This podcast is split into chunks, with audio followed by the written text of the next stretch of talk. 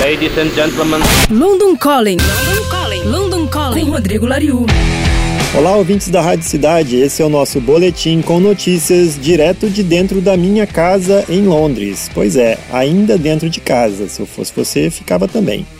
Enquanto isso, uma notícia ruim. A revista britânica Kill Magazine anunciou seu fim após 34 anos de existência. A próxima edição, que sai em setembro, será a última. O editor Ted Kessler justificou dizendo que a pandemia tornou a situação financeira da publicação insustentável.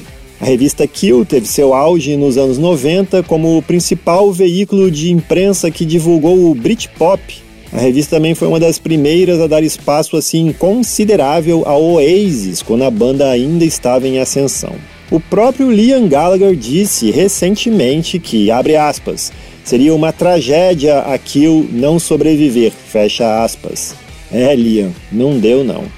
Você conhece a banda norte-americana Fruit Bats? Provavelmente não, né?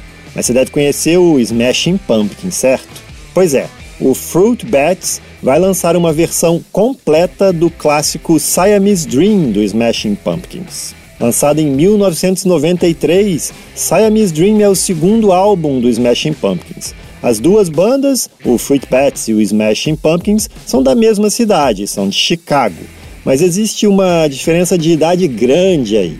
Enquanto que o Smashing Pumpkins se formou em 1988, o Fruit Bats só passou a existir como banda nove anos depois, em 1997. A versão do Fruit Bats para o Siamese Dream do Smashing Pumpkins sai exclusivamente em vinil no dia 21 de agosto, através de um clube de discos chamado Sounds Delicious, do selo norte-americano Turntable Kitchen. Já falei deles antes aqui.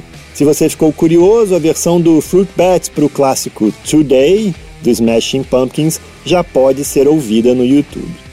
Eu sou Rodrigo Lariu e esse foi o London Calling direto de dentro da minha casa aqui em Londres para a Rádio Cidade.